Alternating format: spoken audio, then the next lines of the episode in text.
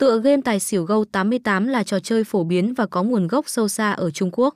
Với sự phát triển công nghệ vượt bậc, dòng game này hiện đã có mặt trên khắp nền tảng trực tuyến. Tài xỉu Go 88 xuất hiện nhằm đáp ứng nhu cầu giải trí của số đông anh em tham gia. Nổi bật với lối chơi, công thức tính tài xỉu Go 88 đơn giản và có phần tương tự với hình thức truyền thống.